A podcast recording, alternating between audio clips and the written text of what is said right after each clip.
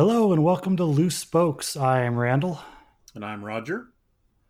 And uh, the season's on hold. So we don't have a, a, race to talk about, but we're gonna we're gonna soldier on anyway because you know dirt biking was here before Supercross and it'll be here well after. There's so much else to it. There's GNCC and there's trail riding and there's uh, just working on your bikes and there's esports apparently. So we're gonna we're gonna keep talking anyway. Uh, so to kind of get it out of the way, um, the season is on hold, but Supercross has stated specifically that it's not over, and they plan to ra- run rounds 11 through 17 uh, later this year. What, what, do you what do you think? Do you think they can get all of those in and uh, with outdoors? It's going to be tight.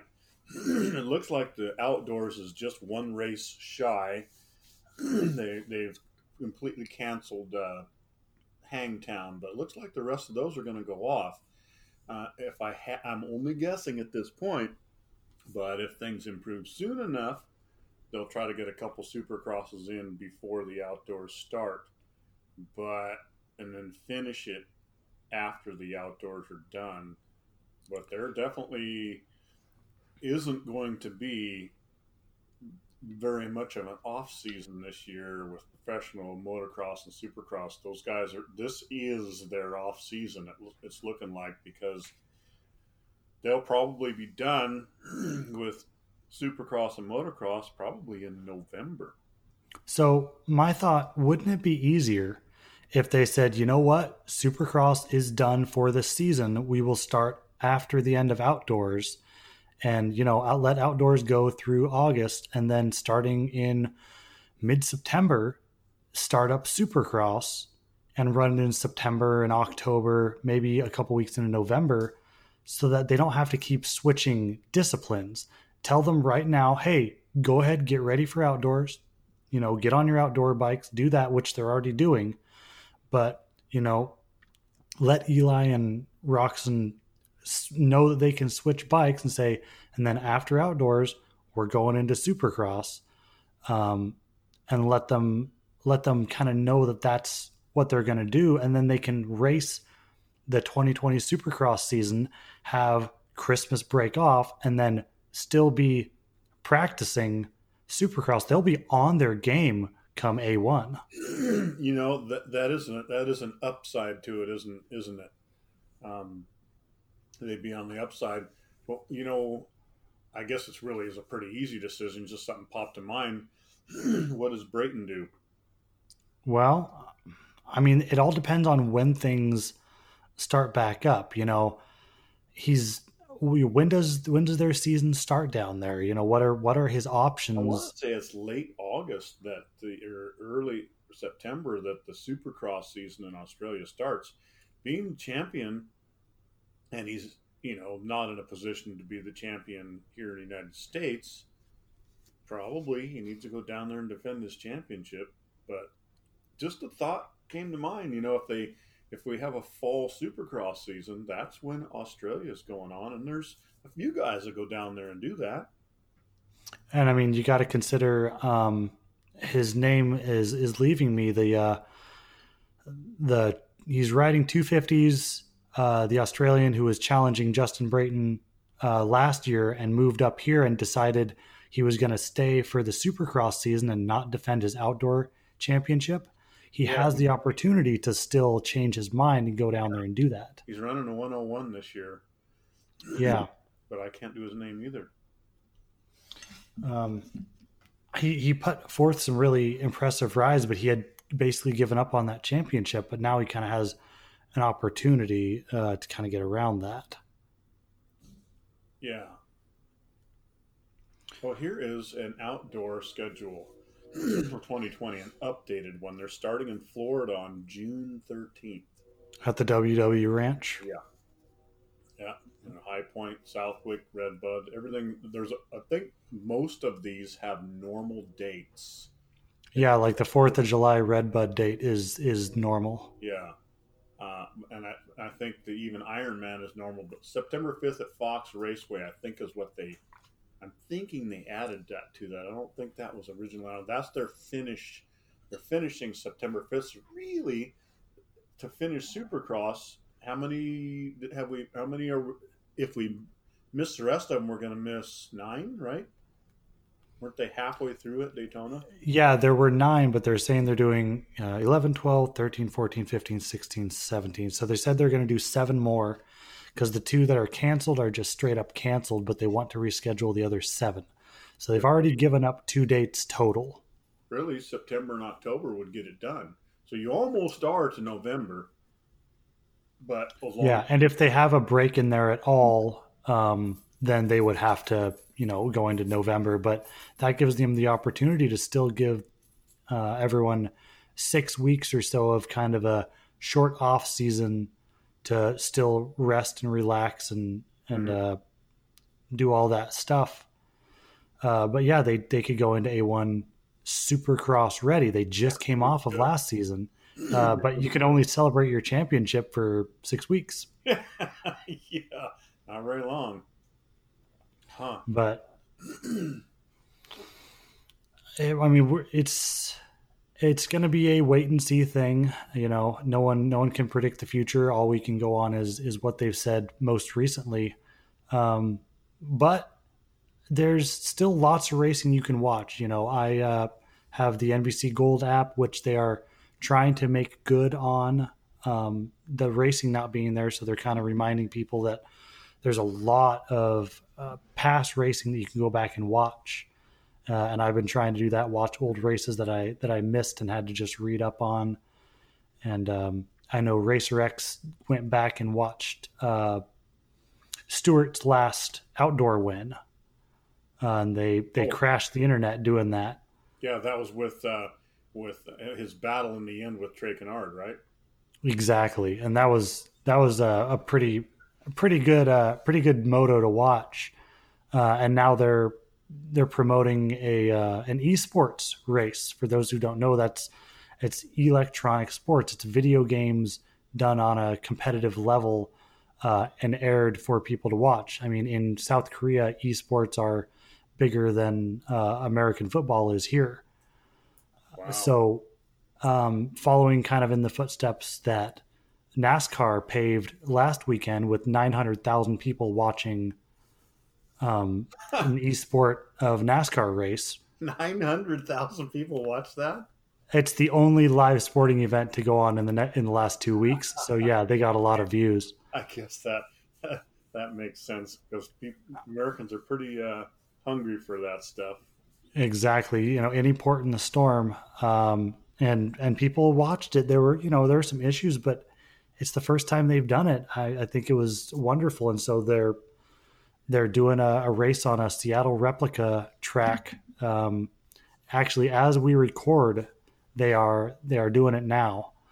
Um, but I think that's I appreciate people trying to fill the void uh, because there's a, a lot of a lot of people that are wanting to watch some live sports and if we can do something because even uh, Romain Febvre has stopped practicing. Um, and he said on Instagram that he, you know, he didn't feel it was responsible to keep his mechanics and stuff and everyone around, and the possibility of him getting hurt mm-hmm. and then having to put additional strain on their medical system. You know, he didn't think that was a good idea. So, you know, it's gotten to the point that people are not even practicing or you know riding on the trails because of the effect, the profound effect that it's having on, uh, you know, hospitals in general. So, wow. um, with this kind of being where it is, finding a responsible way to keep uh, the sport kind of going, uh, I think this is going to have ripples for for years. Yeah, what the uh, you know things I've been reading this week about I read about uh, Cianciarulo and Roczen. so they're still riding. They're just not.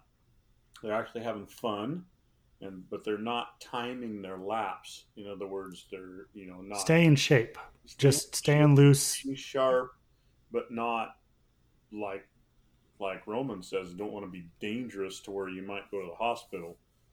like I uh, tell my my five year old, I tell him just go out and get seat time. Just get out on the bike. Yep.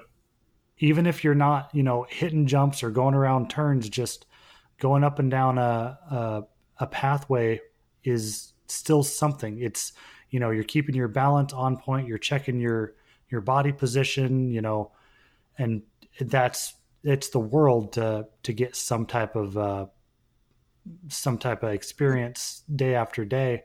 So even if they're not out there really, you know, getting after it, maybe they've knocked down the whoops. Maybe they don't have whoops right now, you know, just to keep safe. Yeah, but probably not as gnarly. It probably tracks are probably knocked down a little bit. Just you know, danger factor. Yeah, exactly. Um, but now would be a great time to you know go out on on some trails. And I mean, until about eight years ago, I hadn't been on the track anyway, so it's no huge loss to me um, for the tracks to be shut down. Uh, unfortunately, uh, some of the trails around me are also shut down. But up in Oregon, where you're at, I'm sure most of the public lands are probably still open to ride. Oh yeah, you can still ride here, and just not not with groups larger than ten. Which you know, most of the time you go riding, it's two to six, you know, maybe eight. Yeah, rarely like that's that's an event that you have to kind of oh, this is our Mother's Day ride, this is our Thanksgiving ride, this is yeah. a specific event. Yeah. Yep. You know, I was thinking back. you're talking about seat time. I remember, well, back when I was a kid, what, what I was 17 years old, at a, my 78 CR250. I had the field next door. It wasn't even our property and I had a track that just went back and forth. I had a U turn at each end and uh, kind of a jump in the middle. And there were days that I would burn two tanks of gas just going back and forth on that. It might sound boring, but it was fun. That was the seat time that is so good to have. Yeah, I'm rarely bored when I'm on my motorcycle. Even, you know, I, I stated last episode just following my five year old around on the kids track was I, I want to go back and do that again because you know just getting on the bike and clicking gears even if it's just the first couple of them yep. and you know taking some obstacles slow is a skill that I don't get to perfect very often because it's always you know using that momentum to keep you stable if you have to go slow and you can't go up on the berm you know you have to go down into the you know mm-hmm. the less groomed parts that can be tricky on its own so it's helping you do something that you're not used to doing taking in you know an, a not ideal line under unideal circumstances so yeah just seat time just anything can be beneficial and even if it's just down and back two tanks of gas is a huge amount of experience yeah yes and it's just it's a smile on your face the whole way yeah, it's not a bad way to burn it, burn an afternoon. Nope, nope. I, I miss those days. I do. Hmm. You may have to go uh, onto your your backfield track and just do a little bit, build little bit of riding there. Try and burn two tanks doing that. Yeah, if the, as soon as the mud's gone.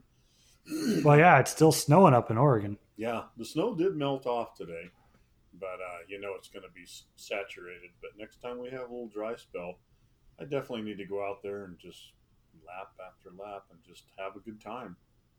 Yeah, eventually it can, you know, with the same corners, you can let it kind of become automatic and you can start focusing on, you know, different aspects of it. And you can kind of cut a wide line and then an inside line and make, like I said, a non optimal path and force yourself to take the non-optimal path sometimes mm-hmm. just so that when you're pushed into that situation in a race um, which is something i should have done more uh, on my 125 was learn to ride the non-optimal path because you have to find a way around somebody. And if they're in the best line you have to be able to make a good line out of a bad line.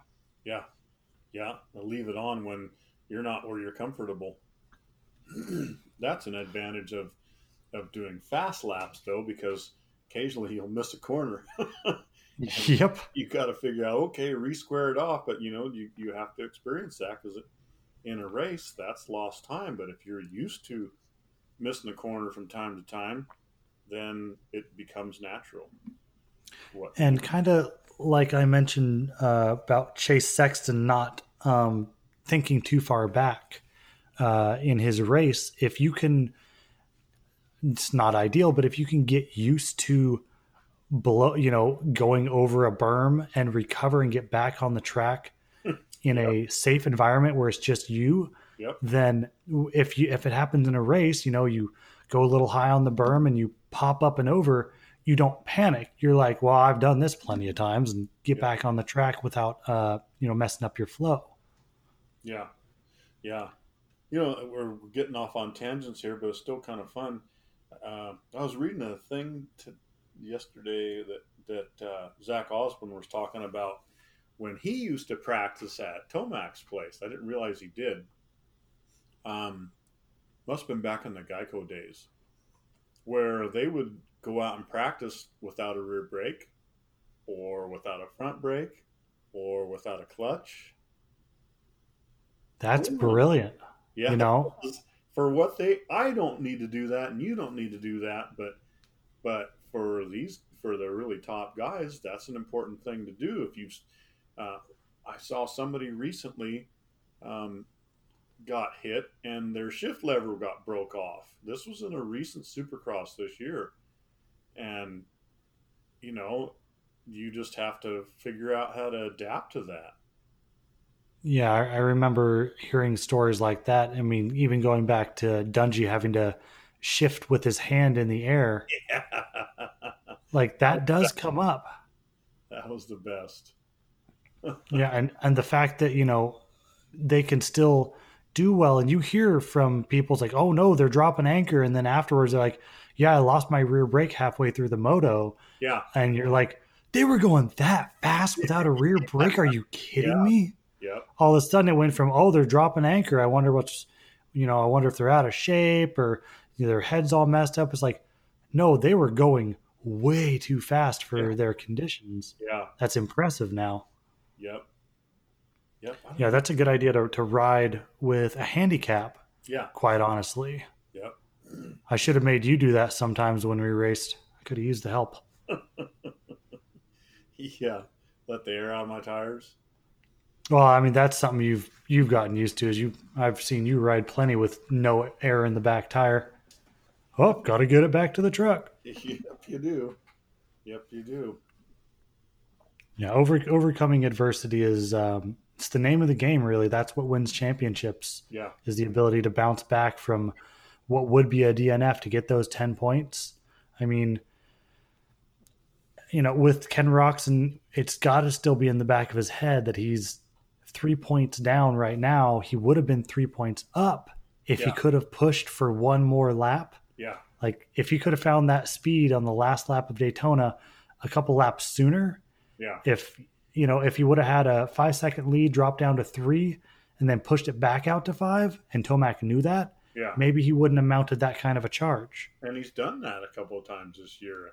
There's times where Tomac has caught him and he stepped it up and went away, but you know, he was he was just saying that he, you know, it's long term. Got to think long term as long as they're still long term. Yeah, you don't well, but health wise, you know, he doesn't want yeah. to crash and get busted up. And so, but imagine if they called the season now, how he oh, yeah. would feel yeah. knowing that he had it in the bag, yeah. and Tomac just ripped it away, and then he had the speed. If he would have had it a lap sooner, that would be the most frustrating thing. And uh, to think that you lost it by that much. That way too. This year is not it might be done. We don't know. Mm-hmm. It could settle out to that pass in, in Daytona being the championship. Which, to be honest, if everyone knew it was the last round, if everyone knew and they came in oh, tied with points, yeah, and Roczen had that lead and Tomac legitimately did that and passed him, that would be one of the most epic ends to a season. Yes. You know, in retrospect, like to come in tied in points and him be way back and come back and make it happen. That would be that's, an epic ride from Tomac. That's called earning it. Mm-hmm. So you know, I've I've thought about if they do call it, mm-hmm. this is not an asterisk. Tomac earned this, yeah. even down to the last pass oh, of the oh, season. Yes, he did. absolutely. Yeah. You know, they all earned the positions that they got. There wasn't, you know, a, a bunch of situations where it was bad luck or whatever. These guys really have done what they can do. hey, since we're doing tangents, did you hear Cole Seely has a line of coffee? He no, started his. He has a lot of, uh, you know, shirts and merchandise like that, but coffee, huh? He has a coffee company. It's called Bump Start. Bump it's Start. Yeah, but it's got um, like the highest caffeine content of any any coffee or something to that extent. It's oh, like Jolt Cola, huh? Yeah, that's that's sort of a thing. It's the it's got the same uh, caffeine as of an energy drink in a cup of coffee. Oh man, that's dangerous. yeah, it's business. He he does say drink responsibly on the uh, website. Wow, so it's so it's like is it closer to uh, an espresso shot? Um, I I would assume, but it is a drip coffee system. It's coffee beans. It's just roasted coffee beans. Um, wow. But yeah, it, it's got a huge amount of caffeine in it. So, however he did that, it just got me thinking.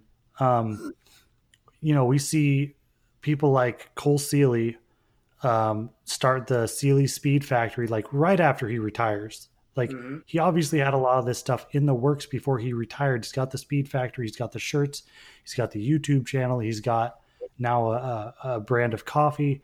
Like, and then you go back, Kevin Windham owns a whole bunch of, um, I believe it's Crunch Fitness centers, Planet, Planet Fitness, Planet Fitness centers.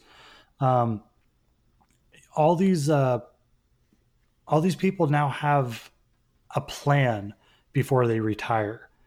You know, a lot of a lot of them do. A lot of them have, you know, an income source. You see some that that don't, and you know, I follow them and I'm thinking, what are they doing? Are they doing a nine to five now? And you see sometimes they go out and they ride a private bike, but you know, others are on the grind. They're, you know, oh, this is what I'm doing now. I'm, this is how I'm supporting myself. And I wonder if any of that had to do with um, a few years back, there was a story of uh, of a prominent writer. I don't remember. I don't want to say the name because I don't remember for sure.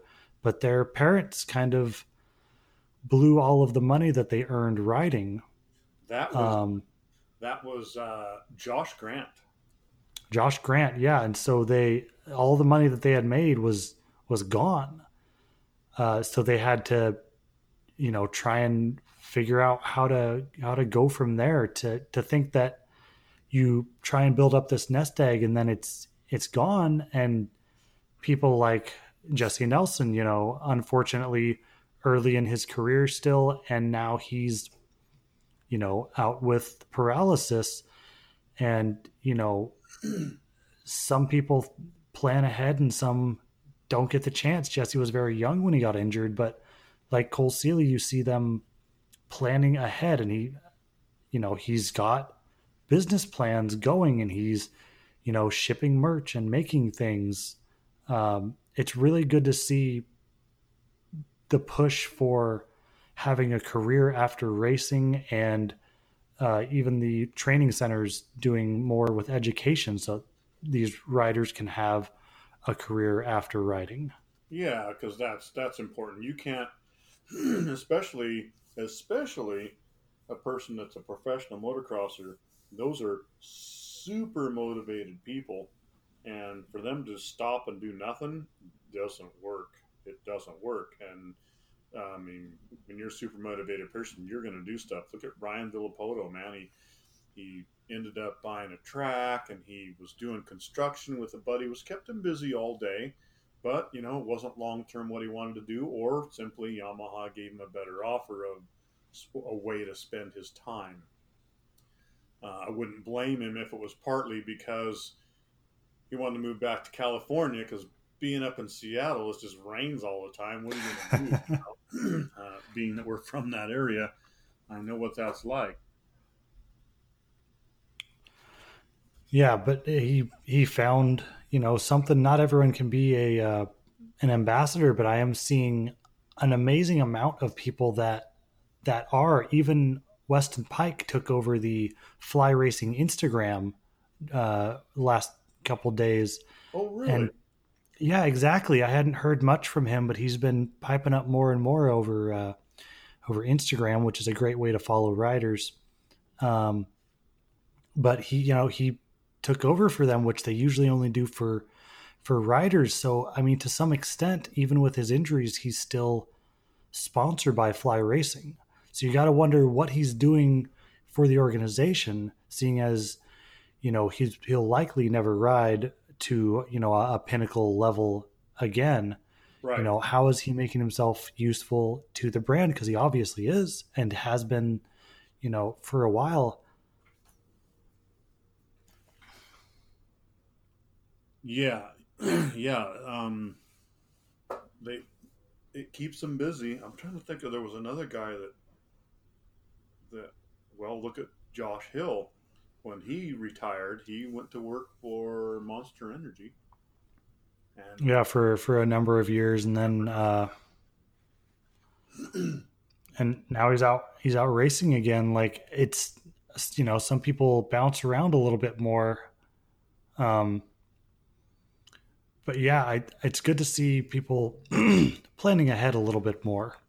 Yeah, yeah. Because uh, I mean, there's those there's those stories of failure where the guys didn't find something to do, and heck, one of them ended up in jail, and the other one committed suicide. So you have to, you have to,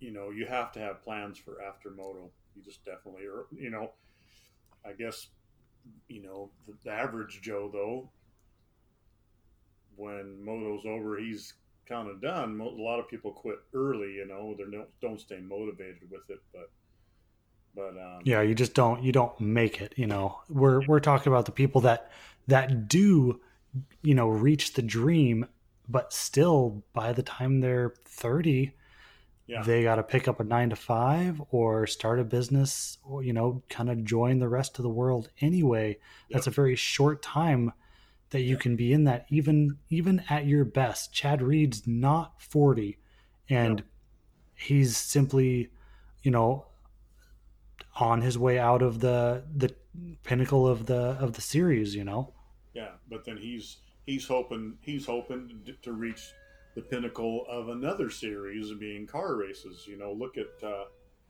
um, Ricky Johnson is a great is is a great example of of uh, parlaying your success into another uh, sport. Yeah, yeah. Rick Johnson, uh, Brian Deegan, Jeremy Mhm. McGrath. They all went and raced trucks. Uh, there's more of them than that, but those are the Carmichael and Pastrana both raced NASCAR for a short time, they did. Yep. and you know Pastrana's done he's done everything. Like Pastrana is is a great example of you know someone who is on the path to being young and broken and unemployed after Supercross. He was this phenom that came in, was Yeah. winning, was winning, and then too hurt to continue at a very young age. But instead of becoming a burnout, he became, uh, you know, a sign of hope to Yeah. anyone in a similar position. He's now one of the biggest names in all of motorsport. If Yeah, he is, and he and he hasn't had to take a gate drop in 18 years, something like that. I mean, you you pull someone off the street and you show them, you know, the five most prominent dirt bike riders you can think of, Yeah, um, and Pastrana will be the most recognized of all Yeah. of them. yeah. Uh, I mean, from Hurricane Hannah to Ricky Carmichael to Jeremy McGrath, it's going to be Pastrana that everyone knows. Yeah, uh, yeah, yeah. Even Roger DeCoster. You, uh, if you cover the, the one more time, the average Joe person that has a TV in their house, they know who Travis is. Yep. You- Or you even market himself. He definitely did. did it cost him physically? Probably, but he knew how to market himself. Yep, and really, a, a lot of his injuries were done, you know, pre freestyle. He was already uh, Oh, yeah. pretty pretty badly broken. Not that he didn't get injured doing freestyle, but you know, a little bit less. And then you know, as he went into rally And uh, now, if he does any stunts, they wrap, wrap him up like the Michelin Man. Yeah, he, you can see it. He he does. He looks like he's got a an airbag all the way around him. Which, hey, I, I would too if I was going to do some of that stuff. I yeah, my the, the the rally stuff that he did. Gosh, he was rally champion more he times. was he was motocross champion. rally and rally cross. He was he was beating the likes of Ken Block. Like he Yeah. was no slouch. Mm-hmm. Yeah, and he still he still does race from time to time. Um, you know, uh, uh, I think my youngest got sick, but I, I had planned last year to take uh, my two sons out to the Oregon Trail Rally because his team and I believe Ken Block's team were going to be on the Oregon Trail Rally. yeah, yeah, So I mean, they still race from time to time. yeah, yeah. They do for the fun of it, just like Josh Hill. They race for the fun of it. There's a lot of people that still do for the fun of it. Um, Donnie Han- uh, Donnie Hansen. I No, don't know if he does. Josh Josh Hansen. Jo- oh yeah, he still does. Yeah, Yeah, and he, you know, I don't see him in the races anymore, but I always see him uh, riding for for Shift and doing, you know, commercials and just he's always on the bike and always doing things, even though he's not competing. He's still everywhere. yeah. I look at uh, the one that comes to mind to me from way back that people wouldn't think about is Mark Barnett. He was an 80, 1981 125 champion. he still is a track builder today. See, that's brilliant. He knows exactly what you want Yep. out of a track because he used to ride. So his ability to to design and build and the angles and everything, he doesn't have to be a you know a geometry whiz. He knows what it's supposed to look like and why. Yeah. Yep. And he must like it. Or at least he gets paid well enough to like it. Yeah. Yep. That's true. One or the other. That's true because he's kind of from back in the day when they didn't get paid huge, huge money. I did hear that Hannah set himself up. He does not have to work. Bob Hannah. Yeah, because he was kind of, he was kind of the, I'm gonna say maybe the third motocross superstar, you know, of of my age anyway. You got Roger DeCoster, you got Marty Smith, and you got Bob Hannah, kind of in that order as far as superstars that probably made enough to where they don't need to make money anymore. Yeah. Probably, hmm. that probably laugh at me and say, "Yeah, right." but I don't know. It's just a assumption made from a distance.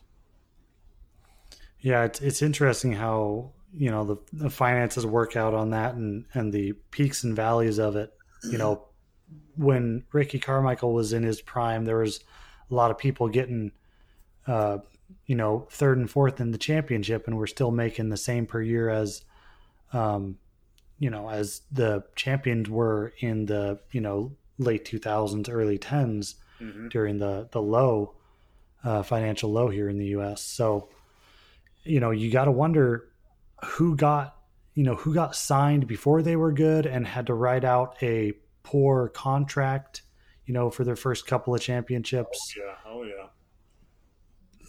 So that would be kind of interesting to poke around those guys' heads and and uh, see what there is to see because I know um, um, David Bailey, uh, although he was a multi-time champion, he had a hard time finding work. Um, up even ten years ago, uh, when we were kind of uh, you know around him, I've I've heard that he's had a hard time kind of finding things to do, which is which is a shame because he's probably my favorite um, rider from before I watched, hmm and you know rode rode probably my favorite bike that's ever been made, and Yeah. The last of the factory bikes. yeah, exactly the unobtainium bikes. But yeah, so there's there's also the stories of the ones who who didn't quite make it, and you know we wish them all the best. But um, yeah, I'm I'm really curious as to how the the sport has changed over the decades because I've seen it change a little bit from you know the mid 2000s when I was old enough to really kind of understand to current, but you know, going back and watching old races from the from the uh, 80s only shows so much of the picture. Uh, the same as it does for F1 or NASCAR or any other sport. If you're not, you know, living in it, you're never going to quite get the the overall vibe of the sport that's changed because I can see how the bikes have changed and the tracks have changed and the racing has changed. Um, but to me, 1986 to 1995 is my favorite era to watch the racing of of Supercross when I go back mm-hmm. because they there were hay bales. The bikes did not react in a predictable way. Oh no, yeah, they didn't. And the jumps, the all the whoops and things were straight up and down. Yeah, everything was very vertical, um, yeah. and it kept speeds down, mm-hmm. but people would land on the gas. And quite honestly, it was arena cross. Yes, it was. It was so much. The miles per hour was so much less. When you watch those races and you watch them, you know, leap through the whoops or you know jumping through the whoops or whatever, man, it looks like they're going like 15 miles an hour, which they might be. Well, I mean, you could probably take someone who didn't qualify through any LCQs this year and put them up against some of the best guys on, you know, at their peak, and Michael Leib could probably beat, you know, uh, Hurricane Hannah in his prime on that bike because the the bikes have progressed so much. So much, yeah. Yeah, they have progressed a long ways. Yeah, when people say, well, you know, this person at their prime, okay, well, they were at their prime with a specific type of bike and having ridden your 74 Elsinore, my 84 125, and your 04 or 05 125, yeah. the bikes are so different so that you could easily be the best at one type of bike and there's a chance that Hurricane Hannah could never have won a race in his prime on these bikes. On the Just the way your body works, the way that your mind works, and you know how you read the track, it's not the same. You may not be able to connect those two things. Just like you know, it's all motorcycles, but there's no way that Ken Roczen can get on a uh, on a Moto GP bike and you know, win, you know, a race like that. There's very low chance. Cross discipline is very difficult. And I don't think there's a difference between riding an old school bike and a new bike that isn't, it's cross discipline. Yeah. Well, you know, uh, uh, to Ken Roczen's credit, you brought him up. He won straight rhythm on a two stroke. He did, and he never he never raced a full size two stroke in competition. Nope, he never did. So that was pretty amazing, really, uh, that he jumped over there and did that. Granted, you know, he raced like most people, they raced, you know, 65s and 85s and such before they go to a 250F. But Carson Brown said uh, when he did, I believe it was Carson Brown at Straight Rhythm that said he had never, ever ridden a two stroke before.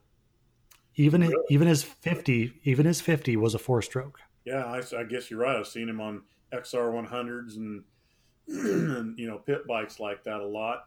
And it was Carson Brown or Joey Crown, uh, but one of the one of them had said that he had never ridden any two stroke bike before the straight rhythm. Wow, that's something. Yeah, that's the era that we're in. You know, uh, especially thanks to Honda with the 150R. Yeah. You know, they're the you know two strokes were looking to be extinct, but I, I think I think they're coming back with Europe uh, promoting the 125 two stroke class again. I think there's a chance yeah. we could see that back here. Yeah, at least as a support class. I think this is a great week to to kind of get my brain out about this. I think that this needs to happen. We need we need a filler class. Putting kids from the 85 two stroke to a 254 stroke, I, I don't think it's wise to mm-hmm. change wheel size and the weight and yep. the type of combustion. I think that's all, it's too much all at once. Yep. Yep. I remember, you know, a, a, a popular displacement for me growing up was a 100. we all had, we went from our mini bikes, whatever they happened to be, to 100s. You know, 125s. I remember when my first friend got a 125 compared to our 100s, it was a big difference. And we're talking two strokes still, right? We're talking two. Oh yeah, Yep. yeah. Me at my age, we're certainly talking two strokes, but Well, they had thumpers, but they were very much trail bikes. we well right. You know, we got off of like Honda 50s, CT 70s, uh, SL 70s. Those were all four strokes, but when you went up, when you went got off of those bikes and got on to even an XR 75, when you want, went to a 100cc two stroke, uh, man, they were a lot faster. But then, but still, it was a decent jump because if you once you went from 100 to 125, you just went that much faster. It was a substantial difference. I felt back in the day. First time I rode a 125, it was a 1975 125 Elsinore compared to my 73 100 MX. Wow, wow! It was a giant difference. Um, so yeah, going from an 85, which still you know those things got a lot of power, but you know they got 16 and 19 inch wheels on them. You're going from a, a to a 19 and a 21. You're probably what 70 pounds more in weight, 60 pounds more in weight, and Well, you're also going from a two stroke to a four stroke, so that's going to add more weight. So I, I think that's probably accurate for weight. horsepower wise, you're going from what probably 24 to 36, uh, maybe nearly 40. I'm not sure what the 250s are putting out now, but that's a big jump. And and you know, really, all those are something, but it's the speed, it's the miles per hour that a 250 will do over an 85. And when you add all those together, also, like any one of those things would be fine, but you start adding up all of those differences, and it's such a different bike. And, and they say, you know, all these kids that come up out of amateurs, they say, well, you know, it's Loretta's. They're finally on a 250 in the B class. Let's see if they can transition to the big bike. And then again to the 450s, transition to the big bike. Yep. yeah. Yeah. I think it would it would behoove us to you know if you went to a 125 two stroke, uh, they're finding ways of making them very clean now, uh, which I actually have something to bring up a little bit later about that. But um, on top of that, you know, you already increasing the wheel size, which is going to change how the bike reacts completely. The frame's much bigger.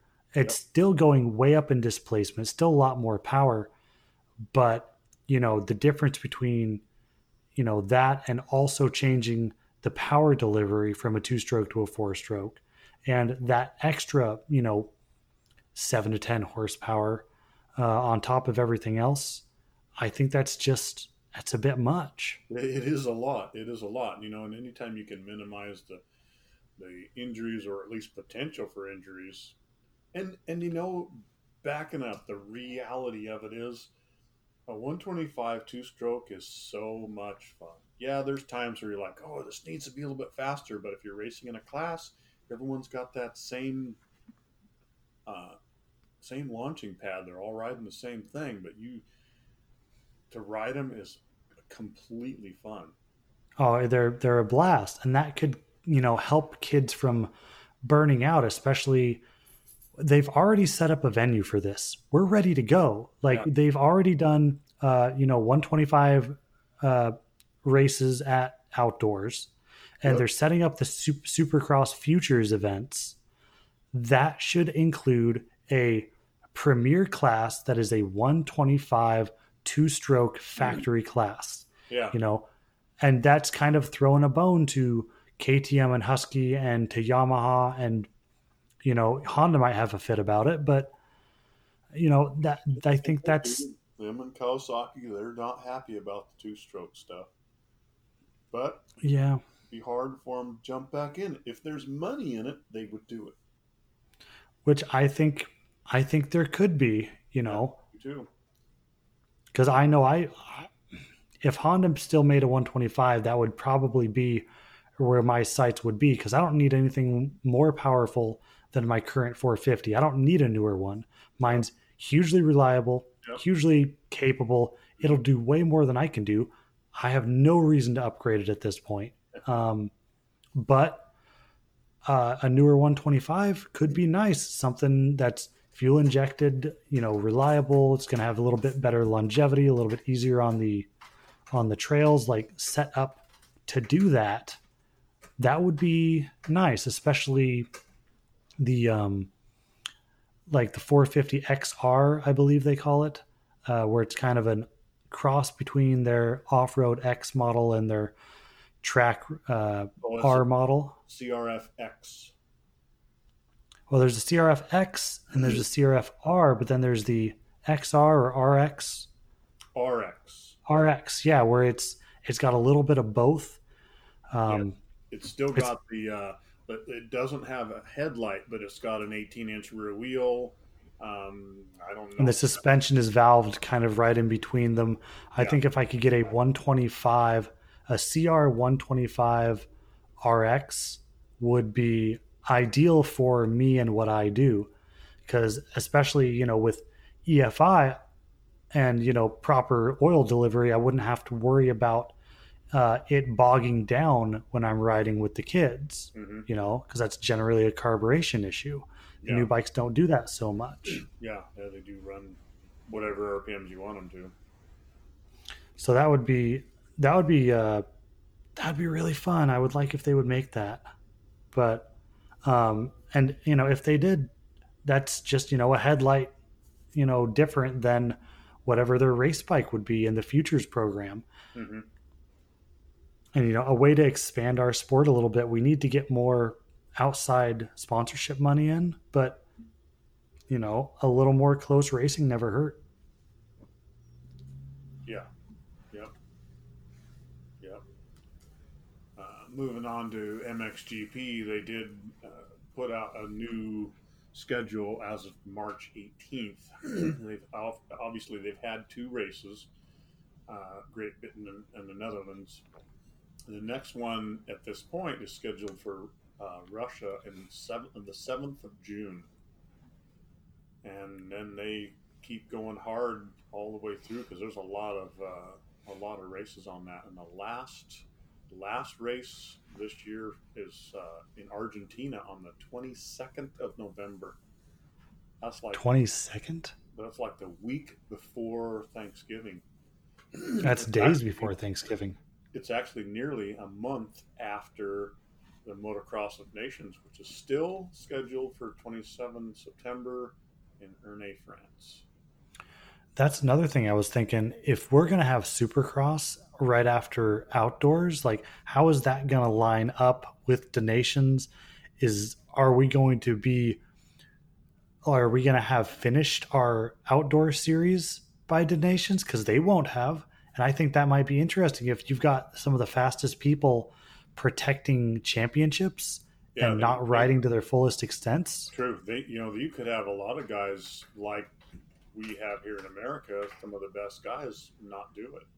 Yeah, I wonder if you face them with that. I mean, they're they're going to because according to the MXGP, they're going to have it in the middle of their season. So, is a Jeffrey Herlings going to even race, much less to their highest level? Yeah. There's six races after September 27th. Yeah, I mean, I think that um, there's a. Uh, it would make complete sense if the if some of the guys just held off and said no. There, I did read some stuff where they may cancel the nations. Just yeah, having to push everything back. yeah. If you're going to lose a race, that's I mean, that's probably one to Yeah. It- one to ditch. I mean, but that's us saying it, you know, from a side of we're six or seven years removed from a win, and it's going to be in a place we don't really have much of a chance. Ah, oh, they have a decent chance in Ernée. It's the sand tracks that they haven't had much of a chance, but they we have a chance there. But you know, you got to send your even if it's not your best guys, it's people that are on it, that are hungry, that want it. Um, you know, and this year we did send guys like that. They were hungry and they wanted it. Um, Yeah, we we have we two years ago we had no excuse, right. uh, and and they Yeah. didn't try to put forth an excuse. They all said we just got beat. Yeah, that's and that's what it was. Yeah. and then last last year was simply bad luck from from the get go in a track that we weren't likely to do well in, Yeah. and like that we kind of had everything. They had everything against them, and they were, still did decently. Just Yep. you know, Because- And uh, that's because they wanted it. They had the bad luck too, but they wanted it. That's why they did decent and didn't get, you know, seventh or thirteenth, you know. they weren't a lot of people scored a lot of points. Like a lot of teams, high scoring points that year. Like we really should have won because that was to think second place had 20 something points Yeah. that year. Yeah. That's incredibly high. Yeah. Yeah, it is. But so here's what I'm trying to trying to figure out. According to the 2020 Lucas Oil Pro Motocross Championship schedule, Uh-huh. we just everything has to be assuming that these schedules don't change. Yeah. Um, September 5th is the last race. Yes. So that still leaves us three weeks, as usual, to donations. Yep. Hey, maybe we need to go this year. All the good guys aren't going to want to be there, and it would be a cakewalk. See, but here's here's the problem. September 5th, we have the last race at Pala, and then the 27th is donations. Yep. If we do Supercross after outdoors, there's zero chance. Zero. Zero. Like No one's- be in moto. They won't even be in moto form. They'll be in supercross form. Yeah, they will have already changed over Yeah. some of them, you know, in August. Yeah, they're not going to switch back for one race. It was amazing enough that uh, the guys this year tried to stay in moto form for what was it, three, four weeks, a long time. They went Yep. to Europe and just hung out there and, and did the best they could. To keep, And Roger DeCoster said two years ago after our loss at Redbud, um, he said for us to win, because they asked him what's it going to take to win, and he said in a uh, in in a documentary, he said we would have to get three riders with their full teams, and we would have to spend four to six weeks prepping and really doing it. Like Mhm. He's like, that's what it would take. And Yeah. we would win every single year, no matter who we sent. But he said, that's what it would take four to six weeks of completely, we are now MotoGP riders, yeah, all for one race that no one gets paid for. yeah, that no one gets paid for. Exactly. It's it's uh, it's definitely not worth the the price to satisfy your ego. Yeah. And it, we would have to make it worth it, basically. I mean, if, if we had everyone come together and had basically collection cans at all of the outdoor races, it's like, hey, support our, you know, um, you know, our athletes to go over there. And if people, you know, pooled, you know, fans pooled their resources together and, you know, helped send them there and helped recoup some of the costs, maybe even pay them to do the race a little bit, that might help. back in the early 80s that's what they did they took they took donations they sold t-shirts you know you, you'd pay like $25 for a six or seven dollar t-shirt but they took That's what money Puerto Rico did. and and i i i'm sure mine's dead now but i had the one from 1982 and 1983 t-shirts Yep. And that's how you, you put your money where your mouth is. Like Yeah. if you want to see them go over there, Yeah. 20 bucks, 30 bucks. Like try to be a, a part of, of getting yeah getting people over there because that costs so much money yeah for teams to go. And I do believe Kawasaki stated last was it for last year or for this upcoming year that they would not be sending the their any of their riders overseas. Hmm. So adam and eli are the- not going to go yeah, the, it was too too high a chance for for injuries. Um, and that's the thing is that's just another chance for them to get hurt. And even if it was, if they had rescheduled donations for like a week after, you know, while we're doing all these these changes, but that's one of the ones that probably kept its schedule date based on the three week gap. If we had donations the weekend after, hmm we would still do better, even though they'd have no time over there. yeah Ideally, yeah two It's weeks after, Yeah. You know, but I don't know why these series didn't make it, but back back in the '70s, they had the Trans AMA and Trans USA, where several, you know, Europeans, I'd say at least eight to ten of them would come over here and they would do an international series over here. It was six, seven races, and that was always super exciting. Uh, I went to a, the 1977 Trans AMA at Puyallup, Washington, and watch that race. You know, you had Marty Smith, Roger DeCoster, Bob Hannah.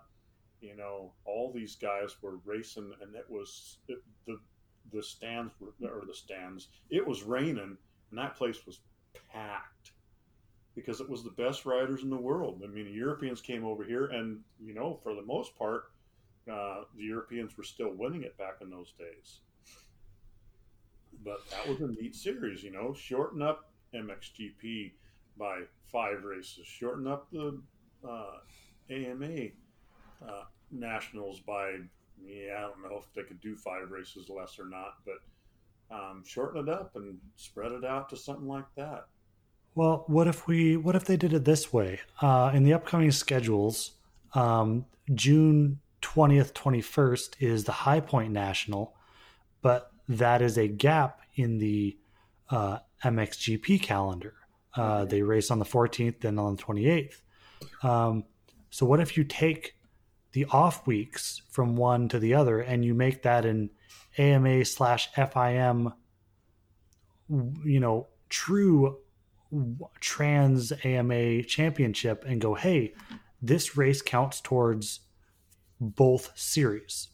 Yeah. And oh, then- yeah, yeah, absolutely. And then, you know, a weekend that, you know, they don't race here in the US, um, you know, I can't I can't count it up and and uh, find one quite quick enough. I mean, there's a big gap from July 25th to August 15th. Um, they could have a they could basically have an MXGP. Belgium, Belgium, and Germany. Those rounds are both run during a break in the AMA calendar. You could so you could have High Point and then Belgium and Germany, and make these four rounds. Hey, there's going to be some uh, Americans in Yeah. the Belgium and Germany races, and they're racing four points Yeah. because you're going to have a separate. So you're going to have the AMA championship, hmm the World Championship, and then the Trans AMA championship hmm that is only like six rounds long or whatever. yeah. And it's just, hey, if you want to race Yeah. series. You just don't get that weekend off to rest, but you get it to, you know, fly over. That's, I mean, that's a lot though. You would have to have teams work together. Like, uh, you know, factory KTM would have it pretty easy, but, um, you know, HRC and KTM could probably do it relatively easy where they have a bike ready and you just ship your suspension over and you spend a couple days testing and go for it and you know over the years you'll get better at it yeah. and that would be you know sometimes we would have to race on their rough tracks they'd have to come over race on our hard pack tracks Mhm. uh, yeah. If, if they could do two races here and two races there, even if it's a four race series. and if you're if if you're looking at the championship and you go oh when we get to you know uh, buds creek which they have something uh, i believe that weekend but you know when we get to buds creek if the points are still tight you got to watch out because herlings might be over here or Cairoli might be and- over and be here Spoiler. Yeah.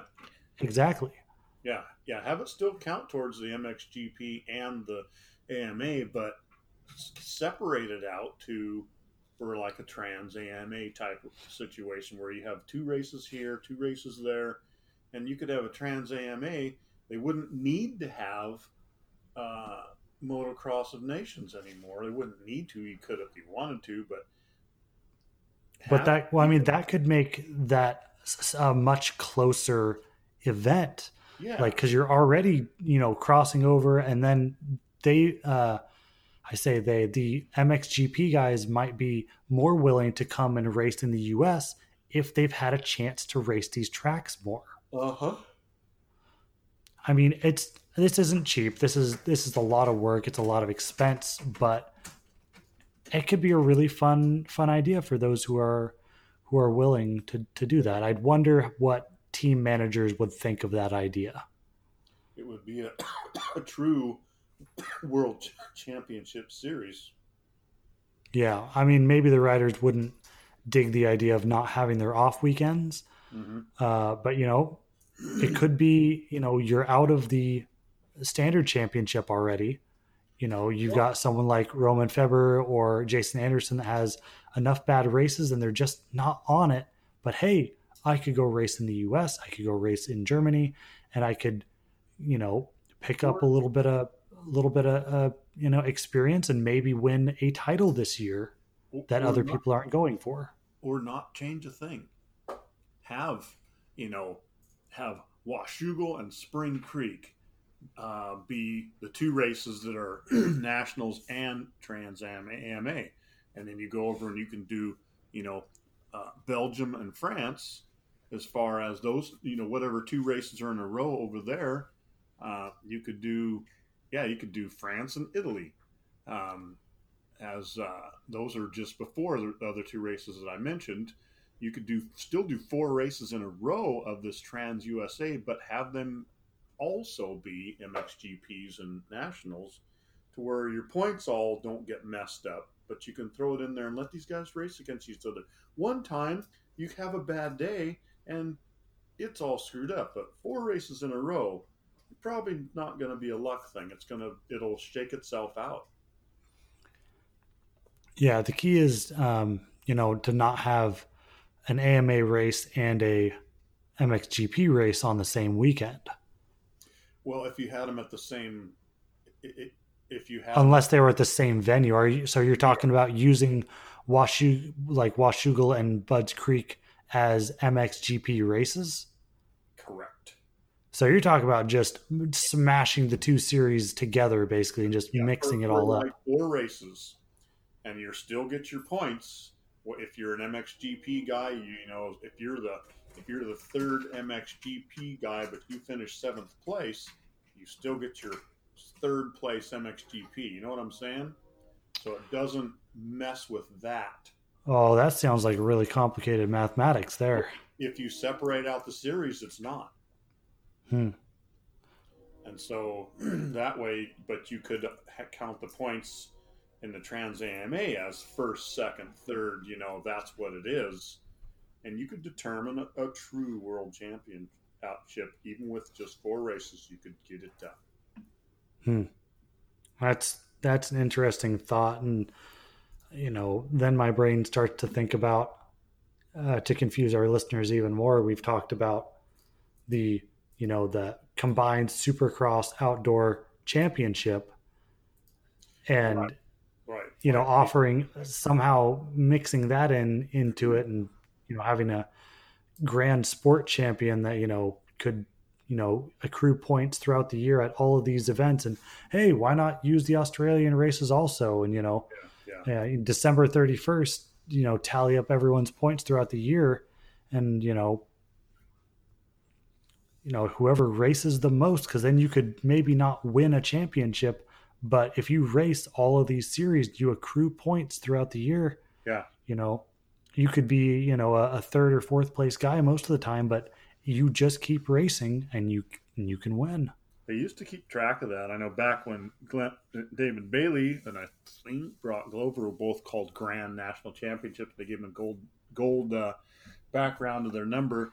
But I think also there was pretty recently, you know, semi recently, uh, Andrew Short was like the biggest points getter for a few years in a row because he did well in both series and didn't get hurt. He was kind of, you know, he was always going, and he he won that a lot. But you know, who would know that Andrew Short, you know, earned the most points of anybody in some years that maybe even Ricky Carmichael was a champion.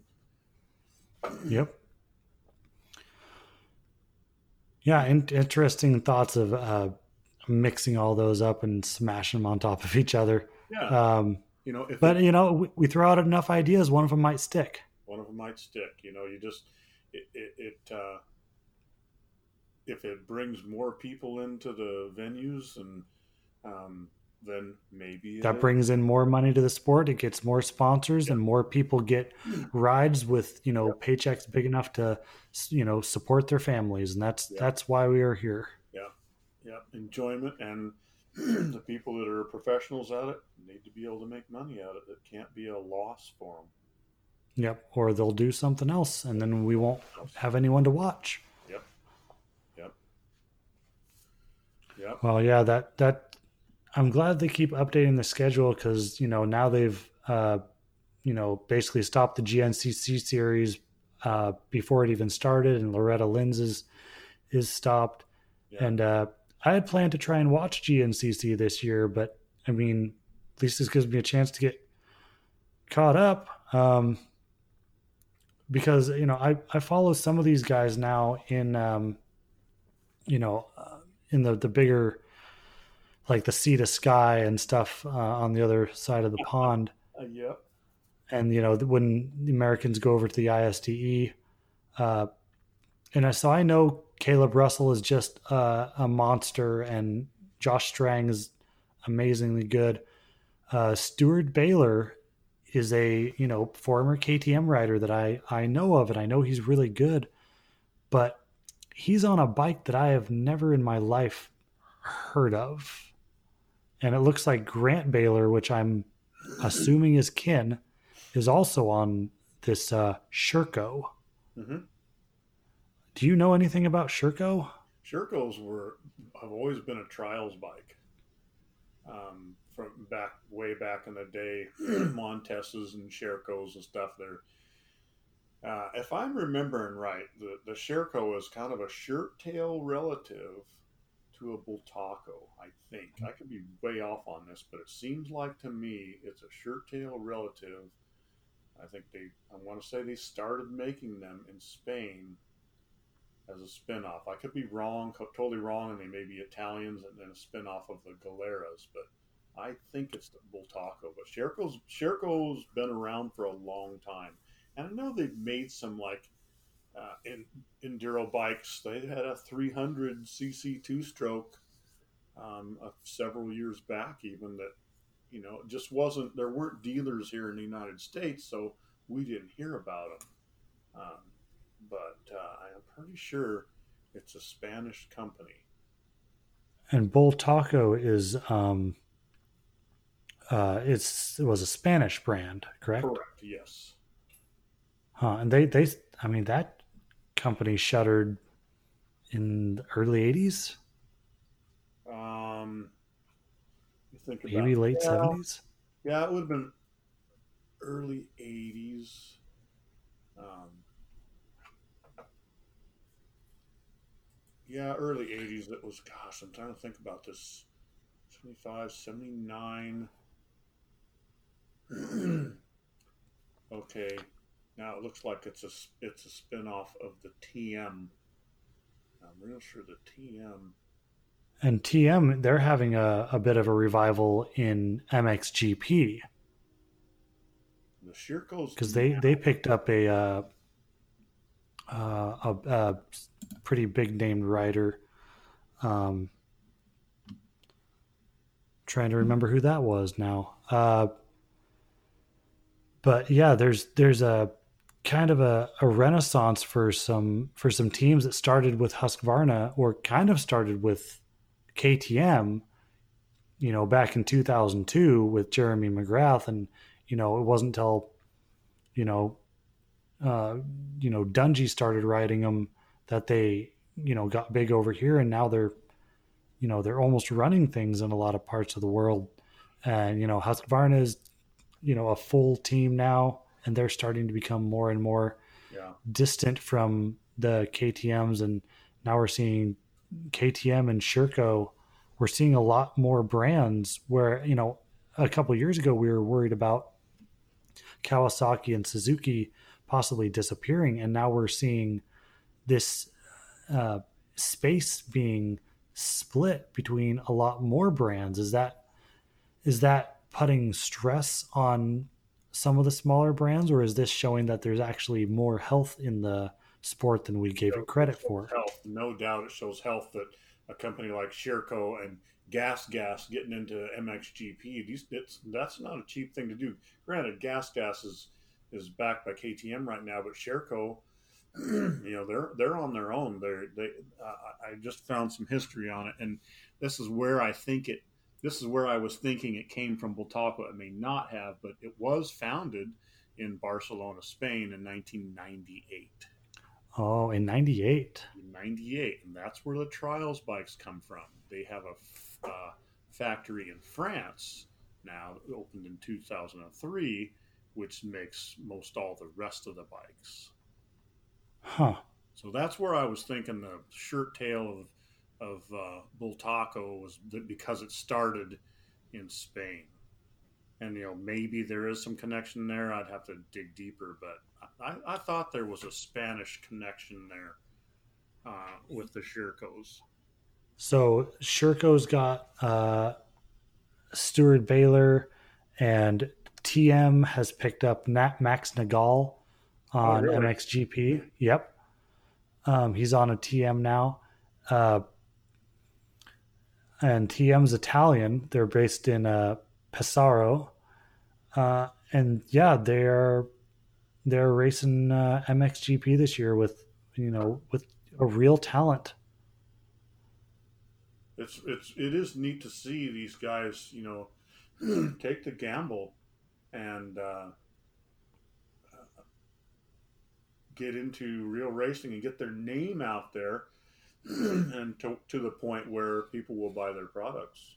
And you know just like it's always good to see somebody start a business and make a go of it and and make a living for themselves and everyone that works for them it's a neat yeah but this is a motor motorcycles there's that's a tough one to get into um, and this is this is their opportunity to become the guy. You know, like Steward Baylor uh, said in an interview that you know they've got Kailub Russell, uh, and after Kailub they've got Ben Kelley coming up, and he's like, I don't feel like I was going to ever be the guy there. You know, and so he wanted to go somewhere that you know he was going to get the the attention that he thought he needed to get to that next level and um, for those who don't know, he came in second, uh, only to Kailub Russell in the last GNCC that they ran, and he was in the lead till the last lap. Um, so, I mean, obviously it's a good bike, and you know everyone knew that he had skill, but he was able to get it to that level. And you know, Max Nagl is going to be possibly TM's most high profile racer of any discipline. Yeah. Um, so he's going to get mm-hmm. whatever he needs. You know, uh, Baylor spoke about the problem of not being able to get aftermarket parts is tricky. Mm-hmm. So if he wants to change something, they kind of have to make it, and that's not a cheap proposition for a smaller company to try and do R and D and manufacturing on one-off parts for a racer. Yeah. Um, you know, you got to be Honda or you know KTM to have that kind of ability. Even you know Kawasaki can do it, but that's still kind of high up high up there for them. So for for the likes of of uh, TM or um, you know these smaller teams to try and do that is is tough, but they wouldn't they wouldn't have come into the market if they didn't think they could do it. I'm looking on Sherco's website, and they they won their first World Enduro Championship in 2016. that's pretty good. I mean, they've won a World Championship. That's a that's a that's a these guys are working hard and they're getting results.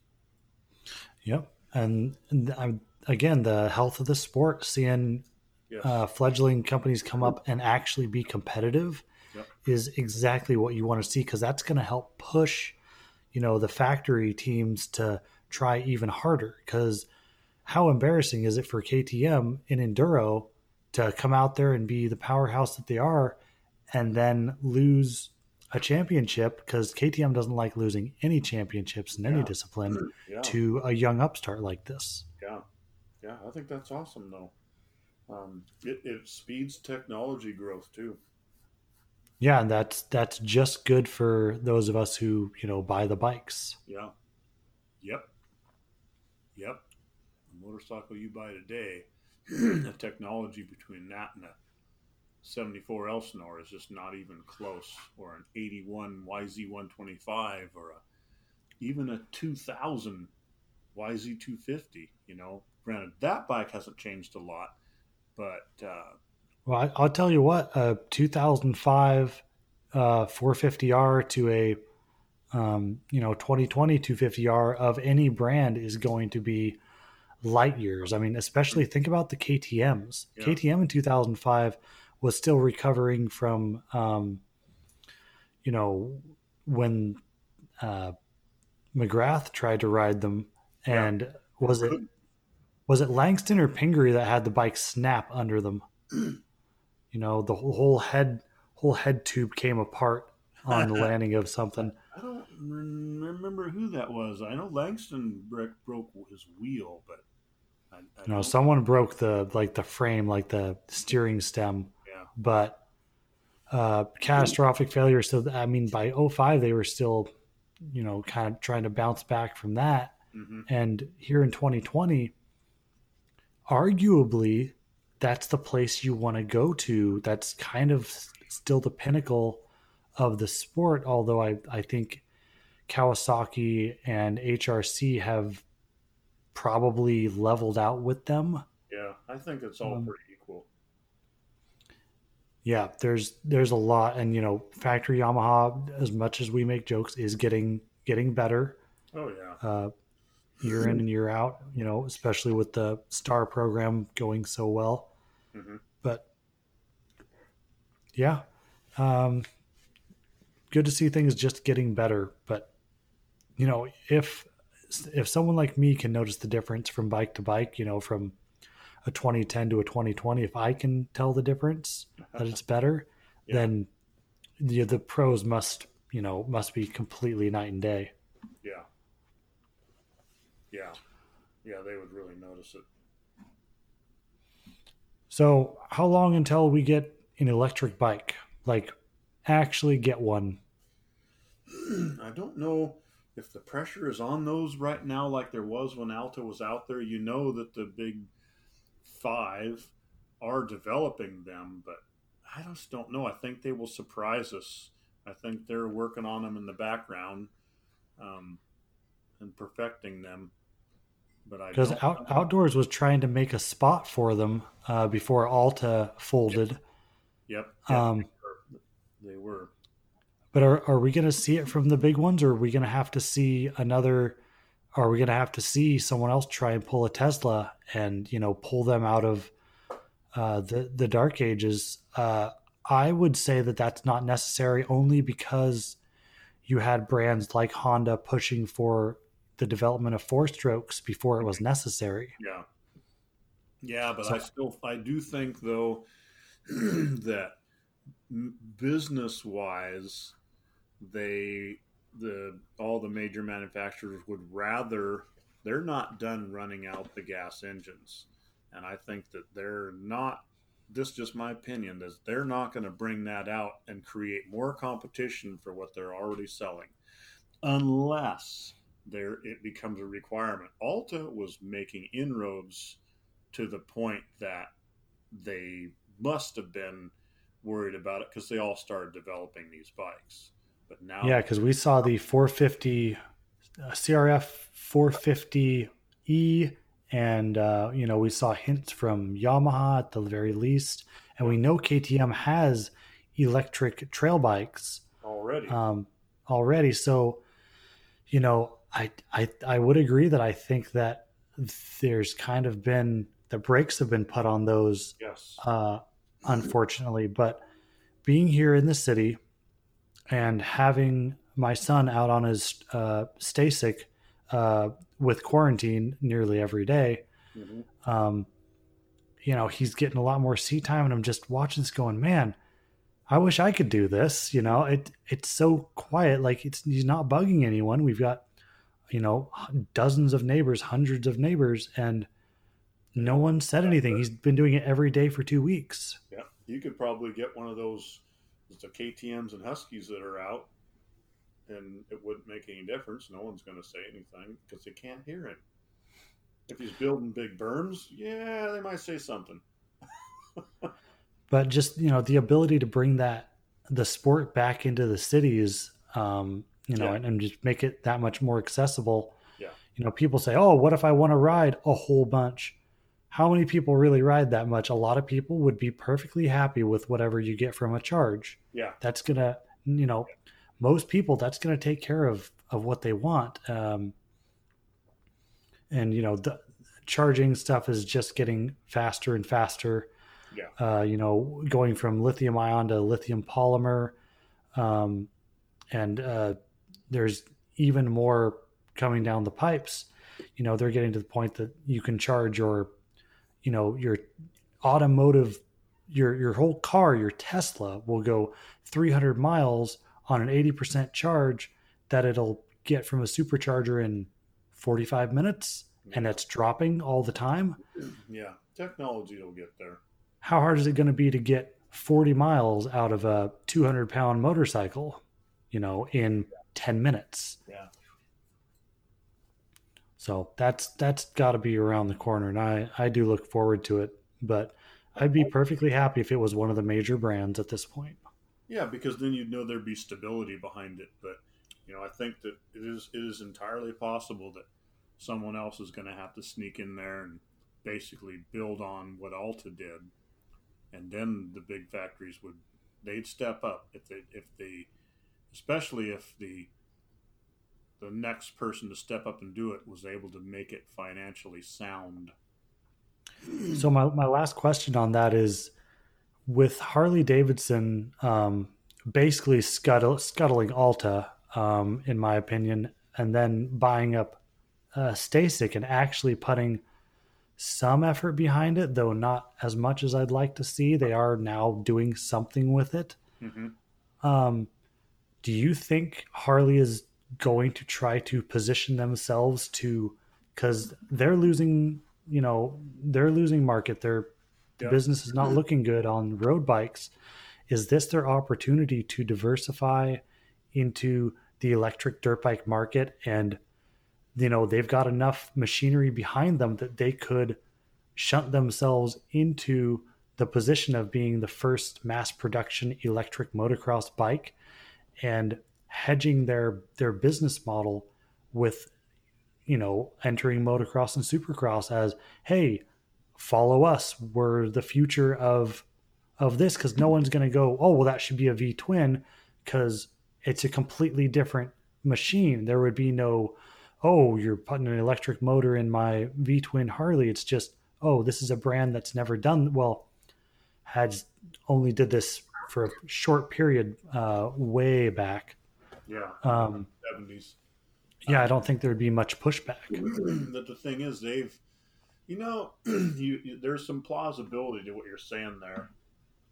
I mean harley heck back in the i want to say 30s or 40s uh, for a while they had a hummer which was a street bike that was a two-stroke single cylinder two-stroke air cooled um, and then of course they had the, the Baja 100 you know it was a 100 cc two stroke. I don't know who was building the engines or even the motorcycles. Might have been made in Mexico. I'm not sure, but they have dabbled in that stuff. Uh, and of course, their motocross effort in the uh, mid 70s. But I don't know. That that would be a it'd be a big gamble for a company that I'm not sure how healthy it is right now. but this might be an opportunity because you know how is it going to get better if they don't make some moves you got to spend money to make money Yeah, yeah, that's and that's where the plausibility to what you're saying. There is definitely plausibility to it. They they would be a good candidate to do it. You know, using the, so did they buy Alta? Uh, no they they had initially committed uh, a certain amount of money to alta Okay, over a certain period of time. Uh, but then they they pulled out of the the deal. And i think what i think happened is alta when they got news of that is when they it was a few months after that that they released the alta r you know the the final version of it that was hmm uh, kind of a that was super motorcycle. That was that was finally the right bike, uh, and they had more orders than they could fill, and they were working overtime trying to fill orders, and Harley Davidson pulled the money, and Oh, it was it was weeks later that they announced the closure. hmm So I think that they overextended themselves, uh, expecting, you know, this financial backing, and when it went away and they couldn't find anyone, Yeah. that that's what took them out. I think that they took they took a gamble with Harley Davidson, and it and simply didn't pay off. and there was just nowhere to go. Well, that that's plausible. Like I say, it's just uh, you know, is the company healthy enough for that? Can if they could get they they would have to find some investors too, because I don't think they're going to have the cash on hand to start that back up. Interesting, because that's the technology is there, um, and you were seeing more and more of them at the track you know, around here and in California, there was more and more of them. They were, they were definitely infiltrating, and I didn't hear bad things about them at all. And they did a great job marketing because they actually would bring bikes to tracks for people to try. And you know, because you got to ride one. Ride one, and, and I was like, I was sold right then and there.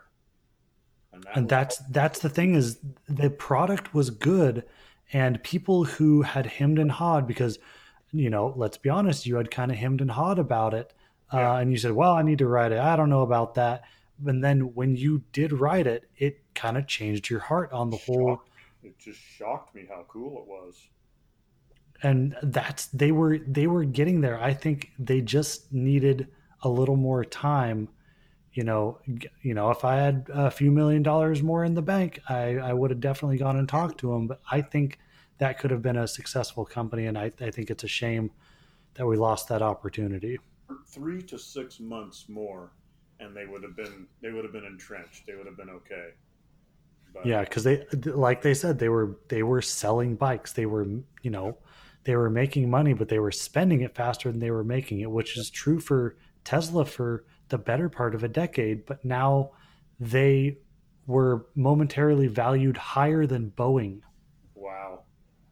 When I uh, just last week. So when I was driving north up I five last year or last week, just the other day, that was Friday, last Friday. I'm dri- and I remember this last year when I was driving north up there, bringing all my stuff back up. Every three to five minutes, there is a car hauler full of Teslas headed south on I five. Every three to five minutes between LA and where they peel off there's south of Tracy. best selling mid-sized luxury car That adds up. You know, I don't know if that goes on day and night, but it was going on all day this year and last year. So, you know, Yep. almost every five minutes, you've got what, eight or 10 of those cars leaving the factory. That's just going south because I saw them going north once I got north of Sacramento, but they're going the same direction as me, so obviously didn't see as many of them. But and they're in the process of building two or three more plants right now and they just announced another one. They're they're going like gangbusters and you know i think i think they should have bought alta. Um yeah, that's that just- would have been a good fit. because they they have the power behind them and i think alta had the design and especially you let them get with some of the engineers at tesla and start using that battery technology i think i think the big five would have been Did worried didn't some of the uh, a lot of the engineers for Alta didn't they come from like at least three of them anyway from Tesla? They did, and but I think if they had the full the full weight and power of the gigafactories behind them, Yeah. they could have really um, really cracked into the market and and uh, become you know the same way that KTM has become a major powerhouse, you know, in sales and in championships. I think they could have, and they're. I don't think they would have had trouble finding riders. That's the nice thing about our sport is everyone's so young. Yeah, I don't think they would have had trouble finding good riders who were willing to try the bike. you know, it would have to be somebody's pet project though. You know, when you when you consider, you know, what was what did what did uh, Alta sell in one year? Like twelve hundred motorcycles. You know, when you compare that to the size of the car business at Tesla, it would have to be somebody's pet project that they're having. But they they could also their production capacity wasn't there because you know you can it's it's it's scalability.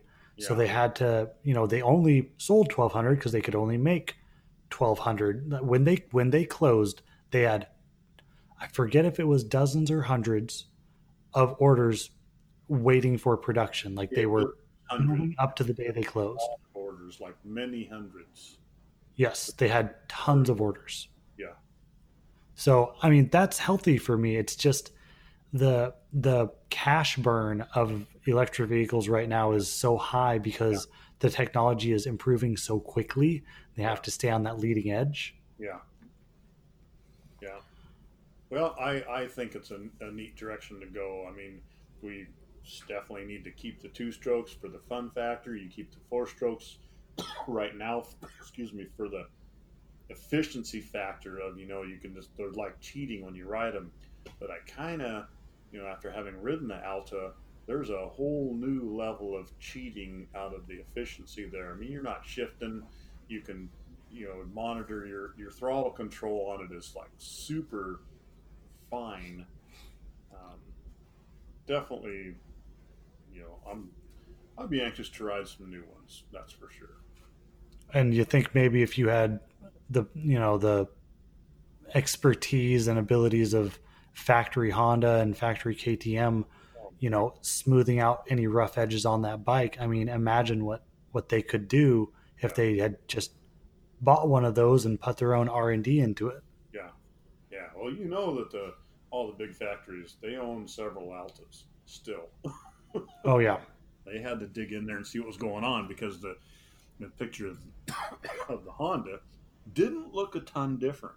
It looked Honda-ish, but the basic, you know, where the motor was, where the battery sat, all that kind of stuff was it was just looked the same to me.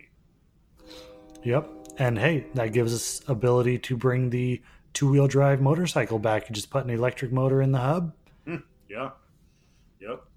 You run run the wire right along with the uh, front disc brake. Mm-hmm. Yep. Yeah, could have a real two wheel drive motorcycle again without all the weird craziness of the uh, of the chains going everywhere.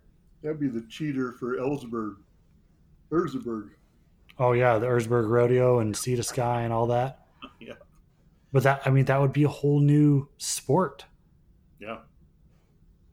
Yeah, the the potential in this sport is uh, you know Supercross has been growing every year uh, by a good rate, and I think it's going to continue. And you know, doing things like combining championships, getting more star riders together more often, and um, you know, and these emerging technologies. I think this is how we continue to grow the sport uh, to the point that we can get sponsors like Microsoft to stay. You know, at one point, RCH had uh, you know, a, a Dodge Microsoft, you know, uh, RMZ 450. Yeah. Like they had real outside sponsors, and then Jimmy John's stuck around a long time.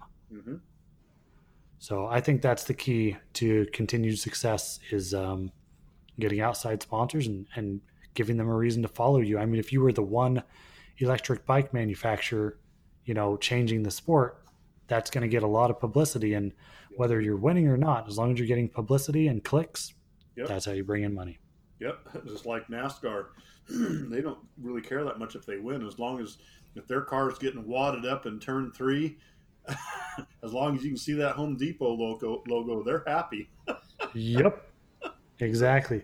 Oh man, it was flipped through the air. There's a really good shot right there. They put on the front page. yeah, that's it's about getting your name out there, however it happens to be.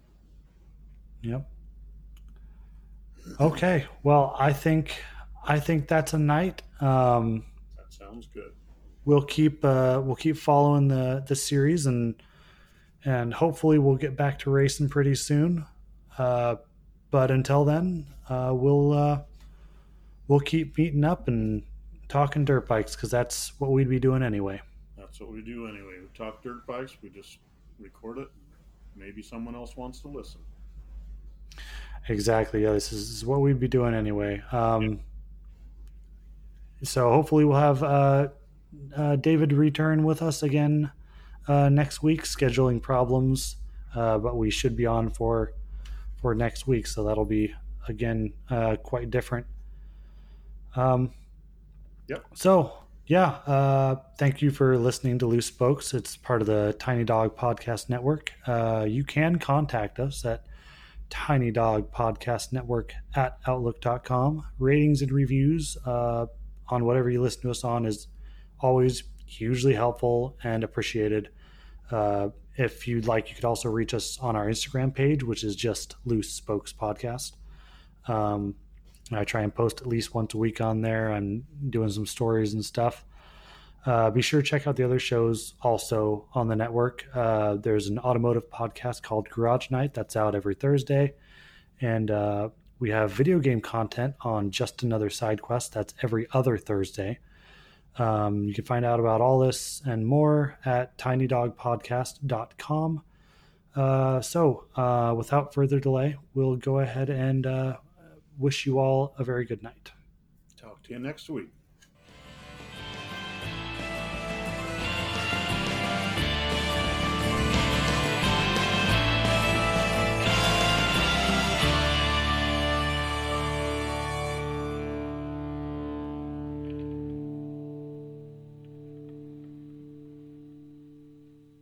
Thank you for listening to the Loose Spokes podcast. A special thanks for Jahzzar for the use of their song, The Last Ones, under the Attribution Share Alike license.